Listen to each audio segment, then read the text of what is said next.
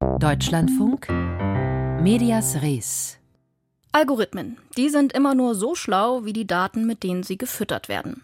Wie gut die Technik mittlerweile funktioniert, sehen wir an Programmen wie ChatGPT, die ganz eloquent die Welt erklären, auch wenn sie es mit der Wahrheit nicht immer so genau nehmen.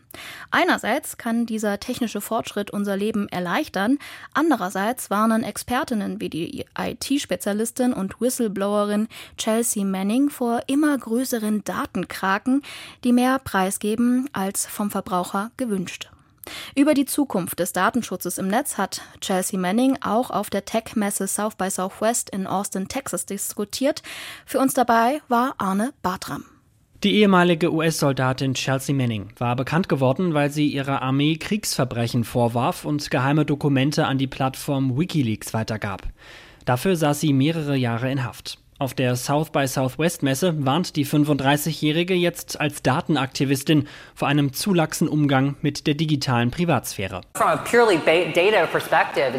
Von einer reinen Datenperspektive ist es schockierend, wie genau Algorithmen unser Verhalten vorhersagen können. Teilweise 90, 95 Prozent korrekt. Zum Beispiel, wie hoch unser Risikoprofil ist oder ob wir bereit sind, um 2 Uhr morgens Geld für irgendein Produkt auszugeben.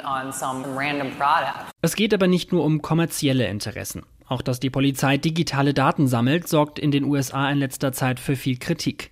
In konservativen Bundesstaaten, in denen Abtreibungen verboten sind, kann sie zum Beispiel Chatnachrichten durchsuchen, um gegen eine Frau zu ermitteln. Anwältin Nabia Said. Daten sind zunehmend nicht das neue Öl, sondern das neue Uran. Etwas, das sehr gefährlich werden kann, wenn man falsch damit umgeht und nicht richtig aufbewahrt. Und gleichzeitig haben wir diese hungrigen Datenkraken, die Informationen von überall sammeln, verkaufen und der Strafverfolgung zur Verfügung stellen. Für die Datenaktivistin Chelsea Manning ist es deshalb wichtig, trotz aller Begeisterung für neue Technik, die digitale Privatsphäre Privatsphäre nicht aus den Augen zu verlieren. Wer entscheidet denn, was kriminell ist und was nicht? Wann immer sich gewisse Leute zum Beispiel für ein Verbot von Datenverschlüsselung aussprechen, geht es ihnen oft eigentlich nur darum, das Rechtssystem zu nutzen, um Dissidenten zu verfolgen oder Minderheiten oder Menschen, die Proteste organisieren. Auf der South by Southwest wird auch über die aktuelle Krise bei den Social-Media-Unternehmen gesprochen. Twitter, das seit der Übernahme von Elon Musk immer wieder in der Kritik steht. Oder auch der Facebook-Konzern Meta, der mit sinkenden Werbeeinnahmen kämpft. Diese Krise der Konzerne hat aber auch positive Seiten, findet Manning. Während das für Menschen in der Technologiebranche gerade schwierige Zeiten sind, ist es auch eine Chance, uns auf unsere Wurzeln zu besinnen, darauf den Benutzer zu schützen.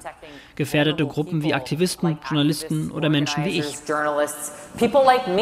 Die Diskussionen zum Thema auf der Messe in Austin zeigen, dass neben der Begeisterung für den technischen Fortschritt auch die kritischen Töne gegenüber unserer immer digitaleren Gesellschaft lauter werden. Aus den USA berichtete Arne Bartram.